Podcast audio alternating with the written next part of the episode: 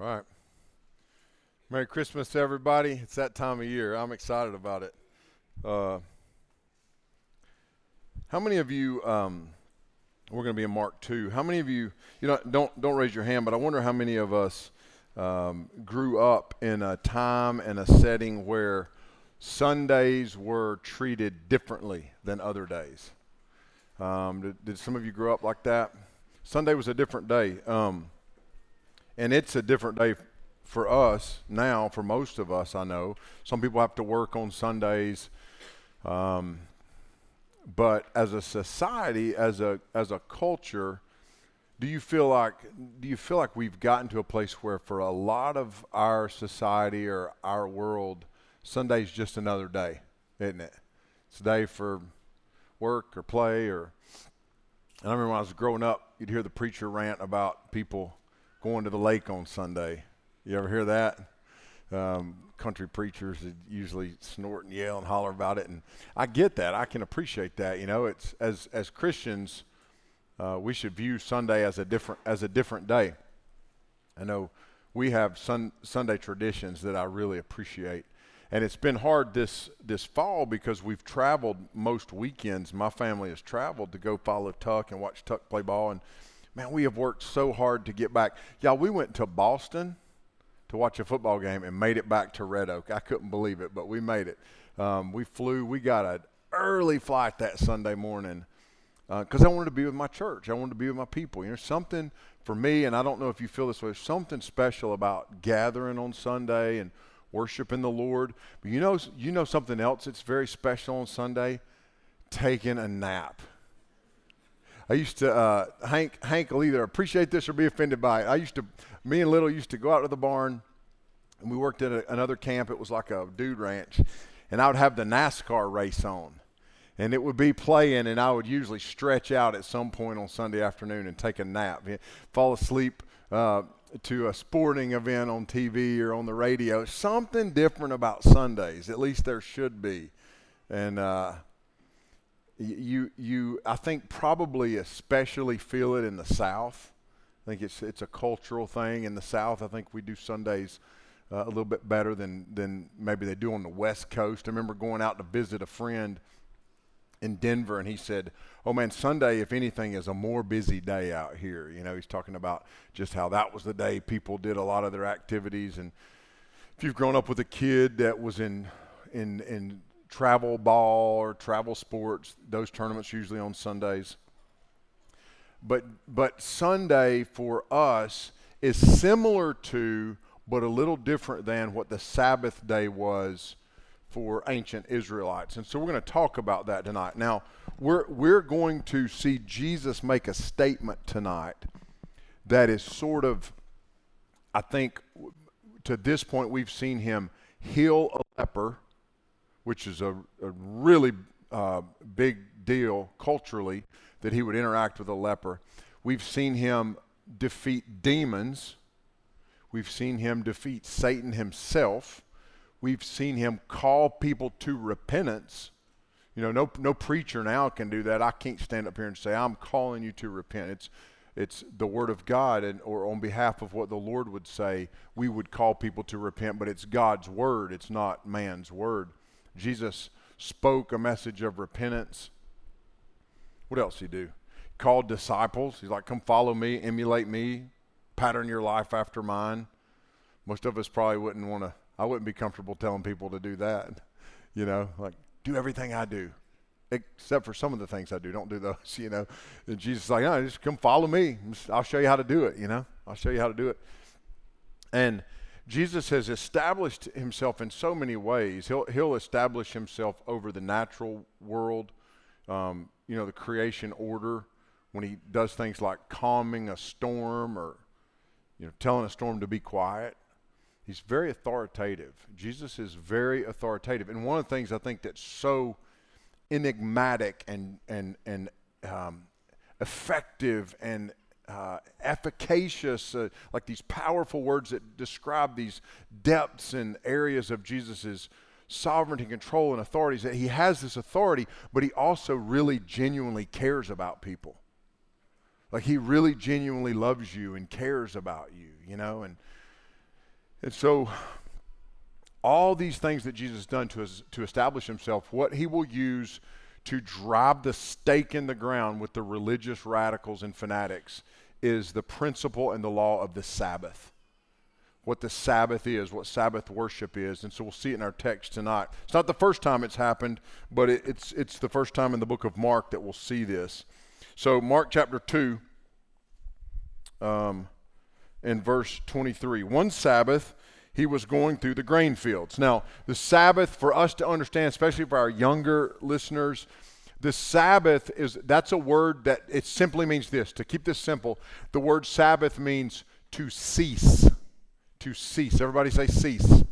Cease. Just means, hey, shh, just stop what you're doing. Just chill. That's the way we would say it maybe today. Just chill. You older folks, y'all go with the word chill, right? You've heard that enough that, okay, just chill out, just, just cease. So the word Sabbath, when you see the word Sabbath in Scripture, it's pointing to an Old Testament principle that goes back to creation. Literally, this appears in Genesis 2, second chapter of the Bible.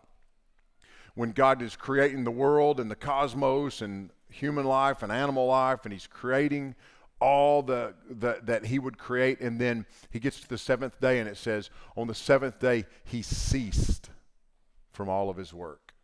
He just stopped and he rested. Now god doesn't need to rest. So that idea rest is, is a deeper idea than just taking a nap. It's ceasing reflecting looking observing taking it in. For us it's worship. It, it might be feasting fellowship with, with friends, but it means to cease. And then uh, this is also, um, if you've ever heard Zach Mabry teach or, or preach on um, creation and, and what most of us hold to in terms of uh, what we believe about creation, we believe in a literal, most of us, I don't speak for everybody, but I believe in a literal six day creation. And where I think the, the greatest argument for that comes from is that on the seventh day, God ceased and rested. And then he, he, he would take that idea and he would weave that into the pattern of life for ancient Israelites. He would say, okay, on six days, you're going to work and make a living and do what you got to do, and you're going to plant taters and beans and corn and wheat, and you're going to work and you're going to plow. And then on the Sabbath, seventh day, just stop what you're doing and just cease from it all and just rest and worship is a principle that God exampled for us and that he then wove into the fabric of society by even he even wrote it into the old covenant law that the Israelites would follow. And then he reiterated it before they went into the promised land 40 years later. So the Sabbath is the idea that that God would command his people to cease from what they were doing one day a week and just rest and observe and worship. That's, that's a pretty good idea, isn't it? Do you like that idea? Yeah, I, I, I really like that idea. And I think we are busy people.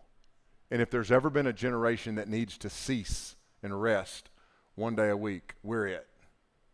That might even mean, for us, the principle of Sabbath might even mean cease from, you know, technology or from, I don't know, I don't want to get legalistic about it, but for us, it just means that we need to stop and we need to rest and we need to keep the Sabbath principle alive. But in, in Jesus' day, the Sabbath was, was part of Jewish law. And so these people are walking along, and it's the Sabbath day. We know that it's the Sabbath day.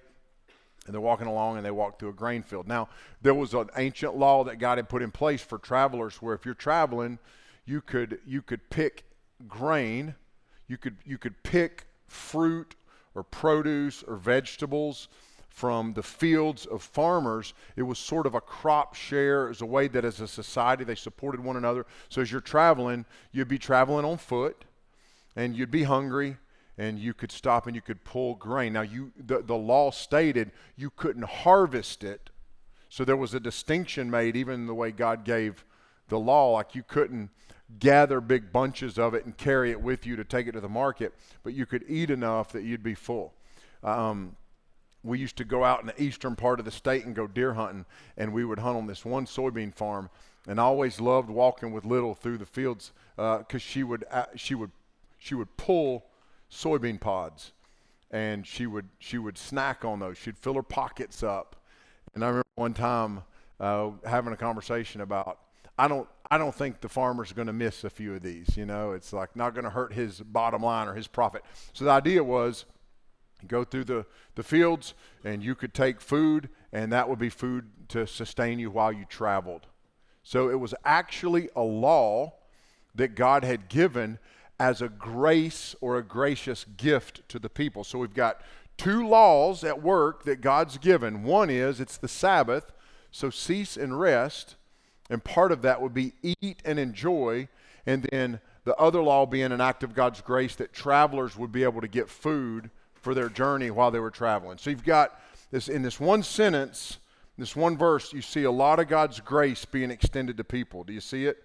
It's a day of rest, it's a day of eating and fellowship. And so that's what the disciples are doing.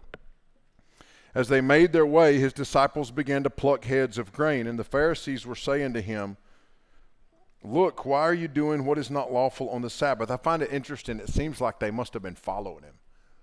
They were just like obsessed with him, you know? They're just following him along. Hey, what do you got? Can you imagine the scrutiny?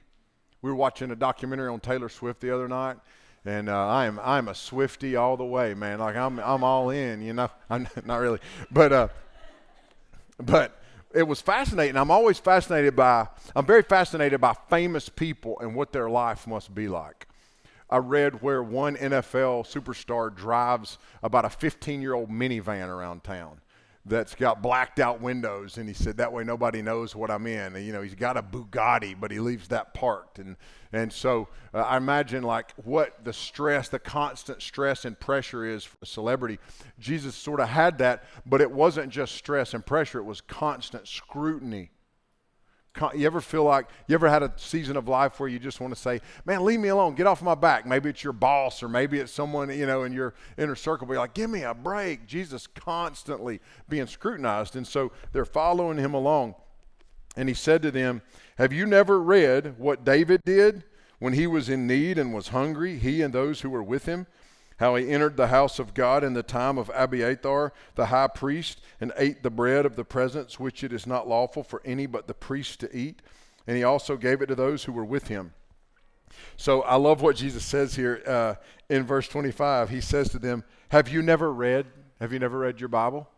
And this is this is really when we read this, uh, we need to pause because Jesus will do this to them a lot. They prided themselves, like capital P. In my in my um, journal, when I was kind of writing my own, the way I typically will work through a passage is, I'll spend a week or two just writing my own commentary. And I, and I, I was looking back through that today, and across the middle of that page, a capital P R I D E, the, the, the Pharisees prided themselves on their command of the scripture. I mean, they knew the Bible. Like they knew it. They had memorized huge portions of it and you know, they really took pride in that. And Jesus says, "You guys never read the Bible?" Just let that sink in for a minute, you know. Now he could do that. You know, we got to be careful being smart Alex, you know. Uh, but he could do that and so he says, "Hey, have you have you never let me let me let me let me tell you guys a story. David, remember him? Which David was like the ultimate Israelite king. They all knew who he was. So, they, of course, they knew this story. And then he tells them a story about what the story was that David was running from Saul. David goes into um, this one community, this one town. His men are starving, they're so hungry. And they ask the priest, Abiathar, um, if he would give them what's called the showbread, which this goes back to like back in the ancient days in the tabernacle or the temple, the synagogue, they would have bread that would be put out as part of the ceremonial practice, but it wasn't supposed to be eaten. Um, like there, there were some rules and restrictions and regulations that went into how that bread was to be handled. And David and his guys show up and they're starving, and the priest gave it to them. So he uses that as an example. He says, Hey, remember the story? You, you guys must, maybe you haven't read this. So kind of and he's like, David and his guys, they ate the bread. Remember that? We're eating grain. In fact, what he's doing is, is not only are, by eating this grain are they not wrong, but they're actually, there is a biblical provision for it. And, and so the problem was the Pharisees had taken a lot of liberty to. So, so God's, here's God's rule for the Sabbath God had God gave man the Sabbath, and here was the rule: don't work, just chill. Cease from work, and then he said, and that's that's it's a good thing. What the Pharisees and the religious radicals had done is they had said, I know what, let's make a bunch of rules to go on top of that. And they had written 24 chapters of laws about the Sabbath that people were supposed to follow. I, I, I, jotted a few down. Actually, John MacArthur jotted a few down, and I copied and pasted it. I want to read these to y'all. These are crazy. I mean, just crazy. You ever, you ever have a, has there ever been a rule where you're like, why do they make that rule? Why do I got to go 55 right here? I like my most recent fast driving award that I was given by the city of Severe, uh, Sevierville. Um, I I didn't know why you weren't supposed to go that fast. It didn't make sense to me, you know. So you ever, you ever have rules and laws where you're like, why do they do that? Why can't I wear my hat in school? You know, we're at a we're at a Christian school this week doing a um, chapel service, and I'm about to go up and preach, and I look around, there ain't a hat in the house except for the three snowbird dummies that are with me, and they're all wearing hats. I was like, oh gosh, I bet we're gonna get, I bet we're gonna hear it about this one. So, so sometimes there'll be rules, and you're like, where, where does that come from? Well, the the Talmud was full of these. So let me let me share this. This is uh, this is from MacArthur. Uh, in the Talmud, there are 24 chapters of Sabbath laws. What was God's law for the Sabbath? Cease, rest, Set it aside. Just rest, worship, enjoy each other. Don't sweat, don't work, don't, don't overdo it. But they got 24 chapters of Sabbath laws. There are 24 chapters of Sabbath laws. There was this one rabbi who spent two and a half years studying one chapter to try to figure out all of the minutia. He wanted to master like he's like if I can take one chapter of this, then I can master that. I'll have done well. Um, in that one chapter things like you could lift something up and put it down, but only from one place, only from um, certain place to certain place. You could lift it up in a public place and put it down in a private place, or you could lift it up in a private place and put it down in a public place, or you could lift it up in a wide place and put it in a legally free place, and that was the wording, and on and on and on. No burden could be carried that weighed more than a dry fig, or half a fig carried two times. If you put an olive in your mouth and rejected it because it was bad, you couldn't put a whole one in the next time because the palate had tasted the flavor of, of the previous olive. That's too much work.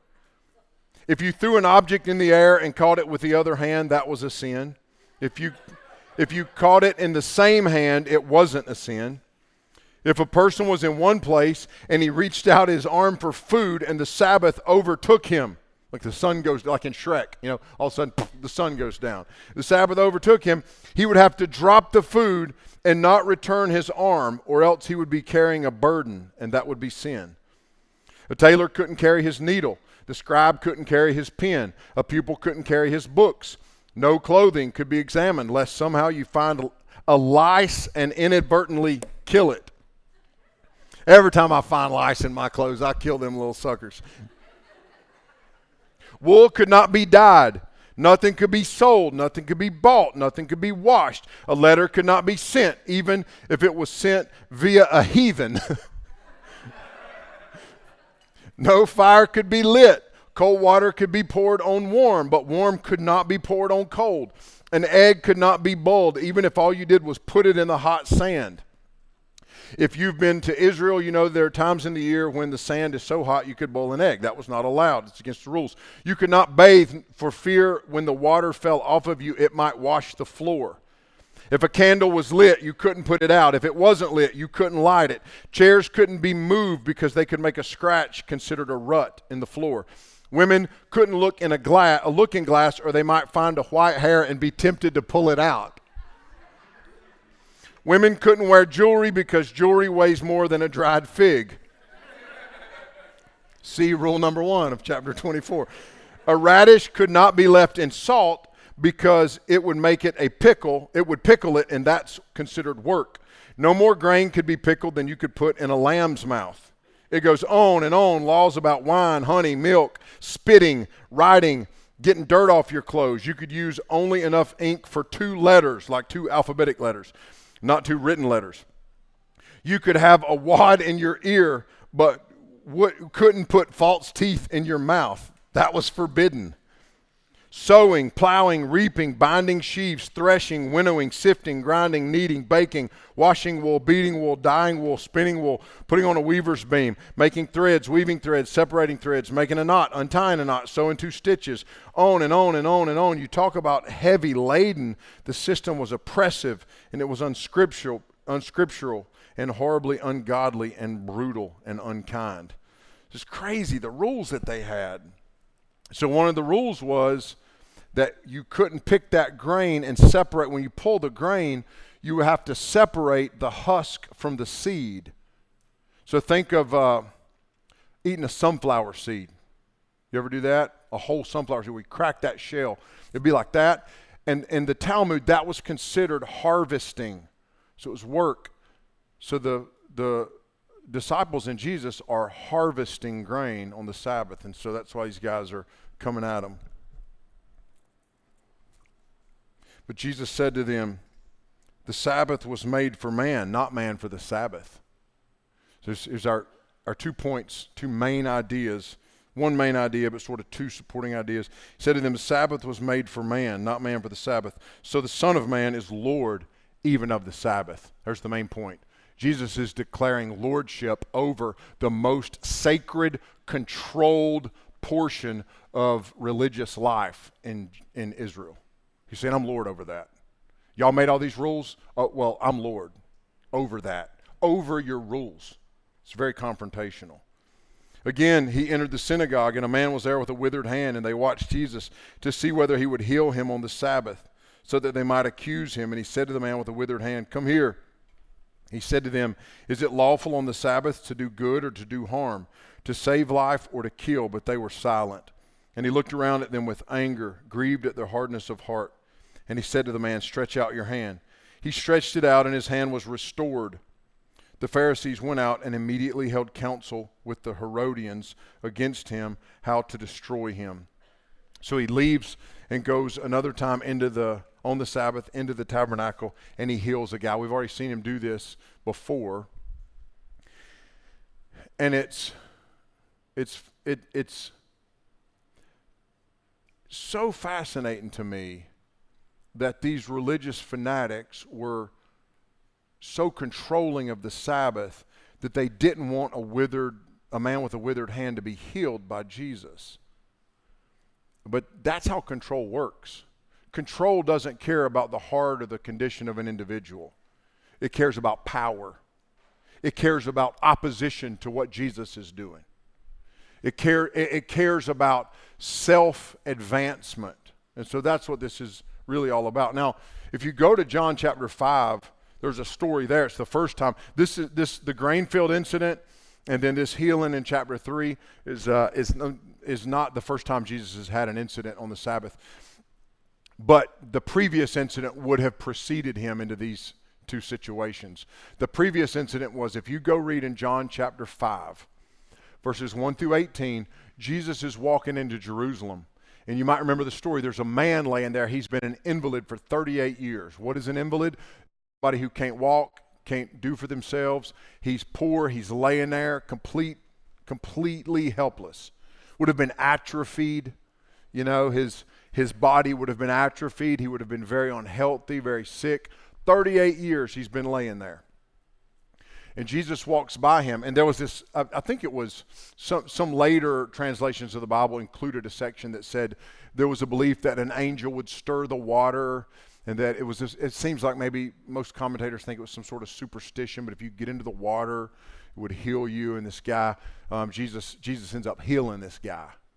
And the guys freak out. And it's a powerful scene because when he heals him remember we talked about this when we saw the first healing earlier in mark. It's not like this progression of healing. It's like this guy goes from crippled, atrophied invalid to healthy, strong, standing on his own. Wouldn't have even looked the same.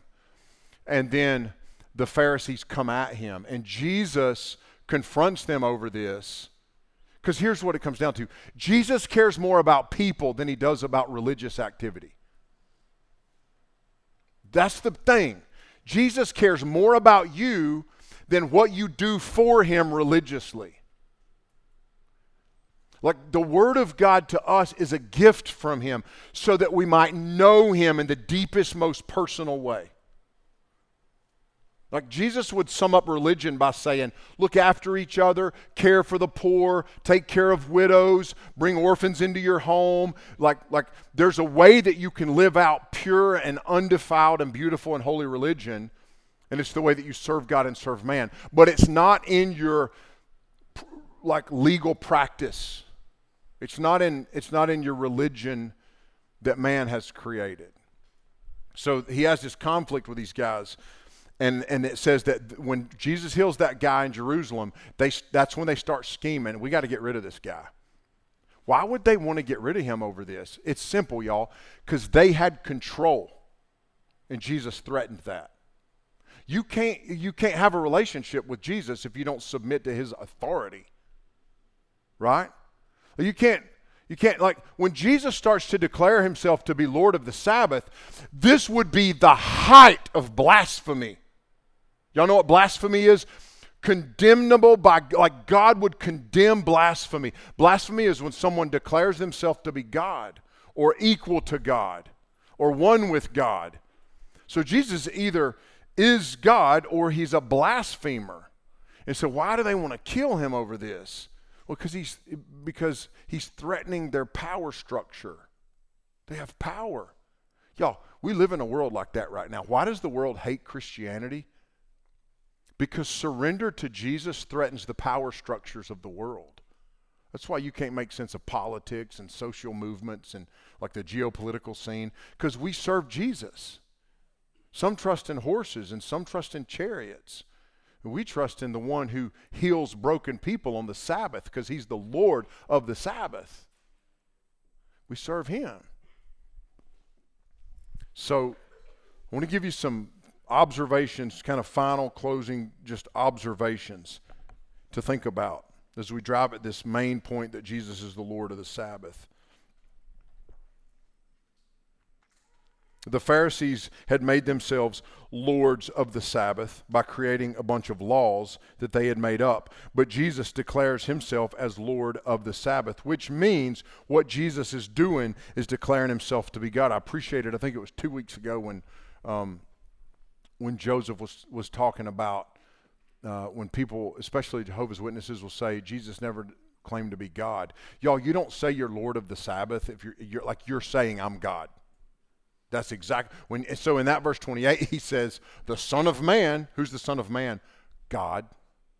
Daniel chapter 7 there's this scene where you know this God is like like this um, the Son of Man goes into the presence of the Ancient of Days. It's like it's a it's a declaration to deity. Jesus is de- so so like he he makes that that statement, but then when he says, "I'm the Lord of the Sabbath," he's saying, "I'm the one who came up with this at Sinai when the commandments were written on the stone and given to Moses.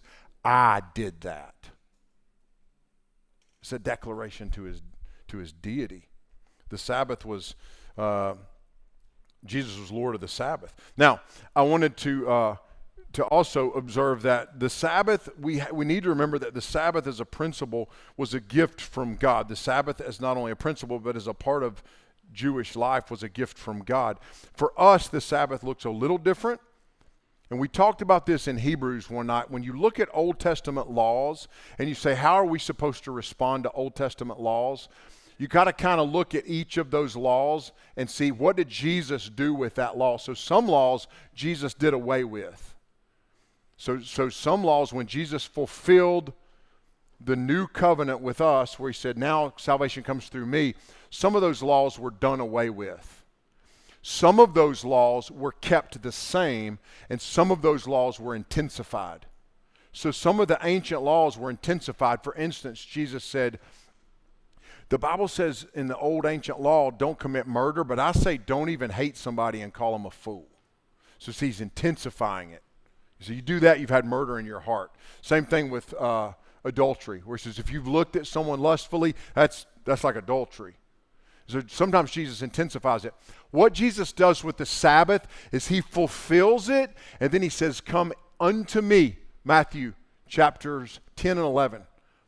He gets to that one culminating moment where he says, Come to me, all you that labor and are heavy laden, and you'll find rest for your souls. I am your Sabbath rest. It's a deeper Sabbath meaning. A relationship with Jesus brings rest. If you don't have rest and peace and calm in your life, it might be because you don't have a relationship with Jesus. That's what he provides. So it's a gift. Now, some gifts given are enjoyable, and some gifts given are burdensome. If you've ever been given an animal, hey, I've got this gift for you. It's a puppy. It's going to ruin your life for about three years. It's going to chew up your crocs. It's going to stink up your house. It's a gift. I remember my brother was a senior at Western, and after and he played football. And we were, we, I remember after a game one Saturday, he had this old beat up Nissan truck. It was about war slap out. But he's in the final semester, man. He's got to finish that fall, do his student teaching in the spring, and then he can go get him a new vehicle if he needs to, you know. And I remember we get we get out of the game, and my folks were split up at this time. My dad, it was always awkward interactions, and he makes an announcement that he's got a gift for my brother. And my dad lived in a camper. I'm, you know, I'm like, what kind of gift might he have bought, you know? And so we walk, it, he walks us all out to the parking lot and he gives my brother a truck. It's a nice truck. It's about a five year old Silverado and then hands him the payment book. that's a horrible gift. In fact, that's not a gift, that's a burden. You see? What the Pharisees were doing is they're saying, here's the Sabbath. Now we're going to wear you out with it. Spend the rest of your life trying not to freak out over the Sabbath. Don't lift a fig. Don't pluck a hair. Don't kill a lice. That's not restful. Monday's way better than that, right? Like Manic Monday is way better than that kind of silliness, you know, like that's going to wear you out. And so, so the, the gift of the Sabbath was for us, right? It was for us. The next observation is that Jesus' claim to be Lord of the Sabbath is a de- declaration of authority over all of religion and all of religious practice. And then la- the last thing that I want to observe is in chapter 3, verse 6. It says at the very end of our text, the Pharisees went out and immediately held counsel with the Herodians against him, how to destroy him. Why is that significant? Because the Pharisees and the Herodians hated each other. Why is that significant? in the ministry of Jesus and in history and in your life and in my life, those who despise and oppose the cross and the gospel and the kingdom of Jesus will work together in demonic alliance to harm the cause of Christ. This is what happened at the trial of Jesus when Pilate and Herod became friends. Jesus is sent by Pilate over to Herod. You judge him, you try him. Herod's like, ah, you do me a trick, Jesus is just not going to cooperate. So he sends him back to Pilate. They, they can't figure out who's going to take responsibility. But it says at the end of that ordeal, they became lifelong friends. Prior to that, they had been enemies. John and I recorded a podcast this week. Why is it that right now radical Islam is syncing up with progressive feminism. If you're not aware of this, it's a crazy phenomenon that's going on right now. Why is that? Because all who oppose Christ are on the same team at the end of the day. And so the Herodians and the Pharisees start to work together. In the end, that's how Jesus will die. It'll be, it'll be in alliance and cooperation between these two people. But that's how the gospel works. The gospel will always bring in scrutiny. Doing good to honor the Lord and serve others will bring scrutiny and maybe even persecution. But so will also the joy of the Lord accompany that. Matthew 11, 28, then Jesus said, Come to me, all of you who weary, who are weary and carry heavy burdens, and I'll give you rest. Take my yoke upon you. Let me teach you because I'm humble and gentle at heart, and you will find rest for your soul. Matthew 23, 1, and, 1 to 3, Jesus said to the crowds and to his disciples, The teachers of religious law and the Pharisees are the official interpreters of the law of Moses. So practice and obey whatever they tell you, but don't follow their example. They don't practice what they teach. They crush people with unbearable religious demands and never lift a finger to ease the burden. Jesus is the Lord of the Sabbath, and He set us free from the dominion and the domain of legalism and the pressure that religious fanatics might apply. Jesus wants to have our obedience and worship, and He wants it to be joyful. He wants us to have the freedom to do good no matter what day it is, and to love others and to be merciful. And He knows that He can fulfill us, and when we worship Him and surrender Him as Lord, we will experience that ultimate fulfillment. During this Christmas season, let's keep our hearts and attitudes in a posture of surrender to the Lord.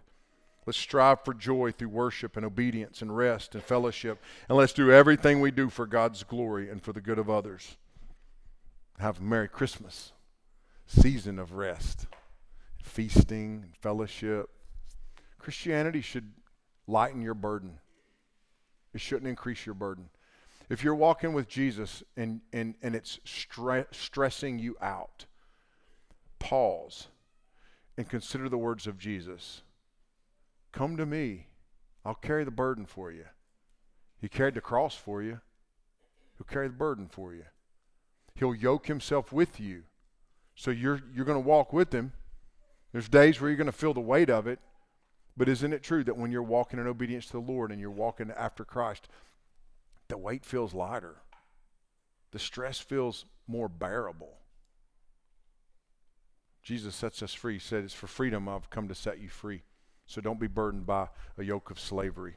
Let's pray. Lord, I pray that uh, you would free us ultimately from the burden of sin if we don't have a relationship with you tonight. Lord, if there's someone here doesn't know you, I pray that tonight they would hear these words and and receive your gospel, your truth.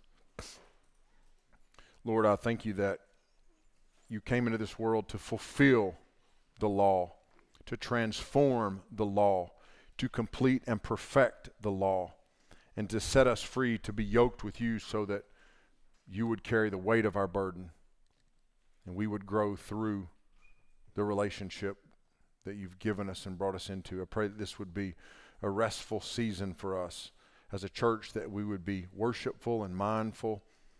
I pray that we wouldn't live by legalism, but at the same time, we would live to honor you and worship you and live and walk in obedience to your word. I thank you that you love us. Thank you that you've given us a gift that that will last for our lifetimes and all of eternity, and that it's a gift and not a burden. Thank you that your word says in Hebrews 4 that we can approach your throne so that we might receive mercy and grace to help us in our time of need. Help us, we pray, Lord, to walk in obedience to you and your will and your command because we love you, because you first loved us. In Jesus' name, amen.